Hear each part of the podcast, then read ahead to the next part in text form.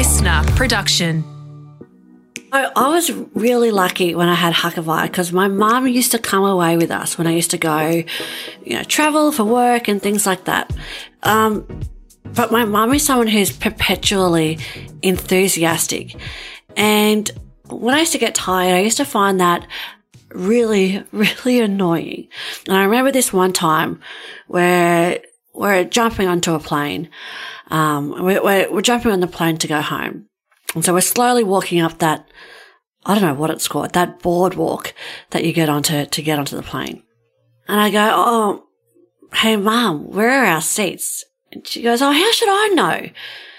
And I go, Oh, you, you've got the boarding passes. And she peers down through her glasses and I can tell that she can't read the seat numbers. So I say, Oh, here, give it to me. I'll do it. and she goes, no. And as if to prove to me that she could read, she does this sonic booming circus ringmaster voice. She goes, Master Hakavai Hoskin, seat 25A. And everyone jumps, right? Because they're startled by her announcement. We move down to our seats. Um, Mum spots a new friend, not the friend that she made, the flight attendant. This one was a new friend that she made from Serbia. And I tuned into a bit of their conversation and she, she admonishes this poor guy. She goes, I'm not from New Zealand. I'm from Tahiti. And he goes, Oh, that's really fascinating. Except his body language, tone of voice and lack of expression indicates that he is anything but fascinated. And he goes, Oh, so, so where is that? She says, in French Polynesia, of course, everybody should know where French Polynesia is.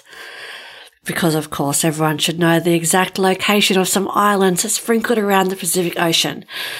And he looks at me. He's got these help me eyes and I pretend to be busy reading because I want to see how this is going to play out. And my mum says, yes, us Tahitians, we are proud of our culture. And then there was an announcement over the PA and this, her friend from Serbia's shoulders sink with relief. Um, you know, because my mum can't talk to him anymore. And my mum, she's a beautiful woman. She's a constant flurry of activity and joie de vivre and just total energy. And I recently, I wrote a book with my mum. This book is called Coco and the Coconut. It's about a coconut crab called Coco. Coco has to scale a very tall tree in order to get his prize, which is a delicious coconut. And it's a story about, you know, when the going gets tough, are you able to finish what you started? It's a really great book. I'm really proud of it. I don't think I'm ready to write another book with my mum. Sorry, mum. But it is a book that I'm really proud of. We wrote this story because we felt like there wasn't enough books out there that reflected our Polynesian heritage. We both love reading books to Hakavai and Rahiti, and when we tested the story out on them, they loved it. The illustrator for the book is Emily Tavairi. She's a Polynesian woman and she's extremely talented. So I'm really proud of the book. It's a beautiful book. And when the book came out, Mum and I, we did a photo shoot together for the Women's Weekly. We get to the shoot, we get into hair and makeup, and my mum's just chatting to the crew and the hair and makeup artist and the stylist, and she's just in the zone. She's making them all laugh. I can tell that everyone adores her. And she's a vision. She has a beautiful Tahitian necklace placed around her collarbones. It's set with a massive oyster shell and black pearls on either side. Her glossy hair shimmers in the sun. In the interview with the journalist, my mum, Ma'u, she dominates. One moment she's speaking with passion about politics and Pacifica culture. The next she's talking about her childhood in Tahiti. I helpfully add that Coco the crab, he's brave, right? He's like his Polynesian ancestors. They set sail for an unknown land with their canoes piled high, with breadfruit and chickens and pigs. Their sails are made out of tapa, the inner bark of a mulberry tree, and Mum's nodding her head in agreement. The next thing she does is she starts to crawl around the floor like a child. And she says, see, this is what a child sees. You have to be able to see the world through their eyes. And the journalist is nodding her head with interest and writing notes in her yellow foolscap notebook. I am laughing hysterically internally. And I filed this anecdote away underneath something to tell my brothers tonight at dinner. And I'm excited because myself and my brothers, we're all going out to dinner tonight with my mum in the city. In dinner that night, it's loud, it's boisterous. Mum is the most boisterous of us all. And we go back to our hotel and we're sharing a bed in a room.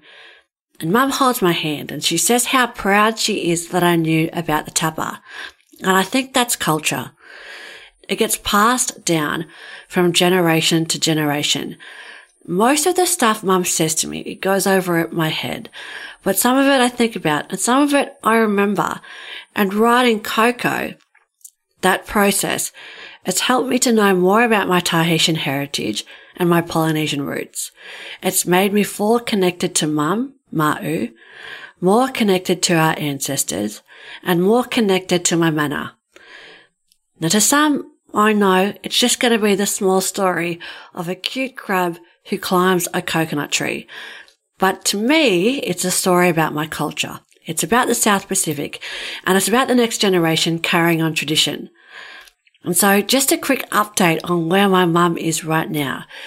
She's in the South Pacific. She's back in Tahiti with her family and she's going to be there indefinitely. I'm so stoked for her. And so what Michael and I, we want to do is we want to take the boys there and reconnect with mum and also our family over there.